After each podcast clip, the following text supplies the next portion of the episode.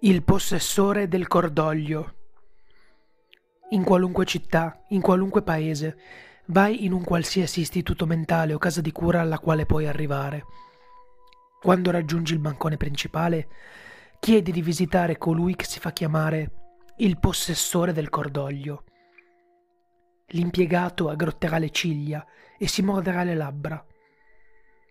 Con esitazione ti condurrà nel profondo dell'impianto finché non raggiungerai una arrugginita e carbonizzata porta in ferro. Egli ti aprirà la porta e tu dovrai entrare nell'oscurità al di là di essa, nel completo silenzio. Una volta che sarai dentro, l'impiegato chiuderà silenziosamente la porta a chiave. Sentirai le molteplici grida delle anime in pena a pochi metri da te. Dovessero le urla fermarsi in qualunque momento, velocemente urla a pieni polmoni. Non mi dispiace per voi!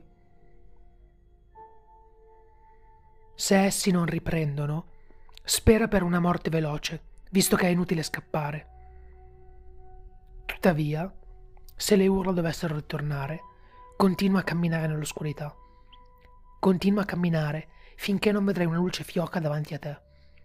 Una volta che ciò accadrà, immediatamente fermati e fissala. Sarai tentato di guardare le facce degli esseri tormentati che pendono dal soffitto e loro pregheranno per il tuo aiuto. Non rispondere ai loro pianti, perché se allontanerai i tuoi occhi dalla luce, la tua mente verrà istantaneamente divisa e tu inizierai automaticamente a scavarti gli occhi. La luce rivelerà un uomo in piedi con la schiena rivolta verso di te e la sua presenza farà cessare le urla attorno a te. Lui risponderà solo ad una domanda. Chi verrà separato quando essi saranno riuniti? Girerà su se stesso per fissarti e risponderà alla tua domanda con strazianti dettagli non interrompere il suo discorso. Quello che succederà se lo farai potrebbe non essere descritto nemmeno dal più malato e contorto criminale della storia del mondo. Quando avrà finito, ti consegnerà quella che sembra essere una normale pietra. Si allontanerà da te e il bagliore della misteriosa luce si affievolirà. Le parole inizieranno a risuonare nella tua mente scagli la prima pietra chi è senza peccato.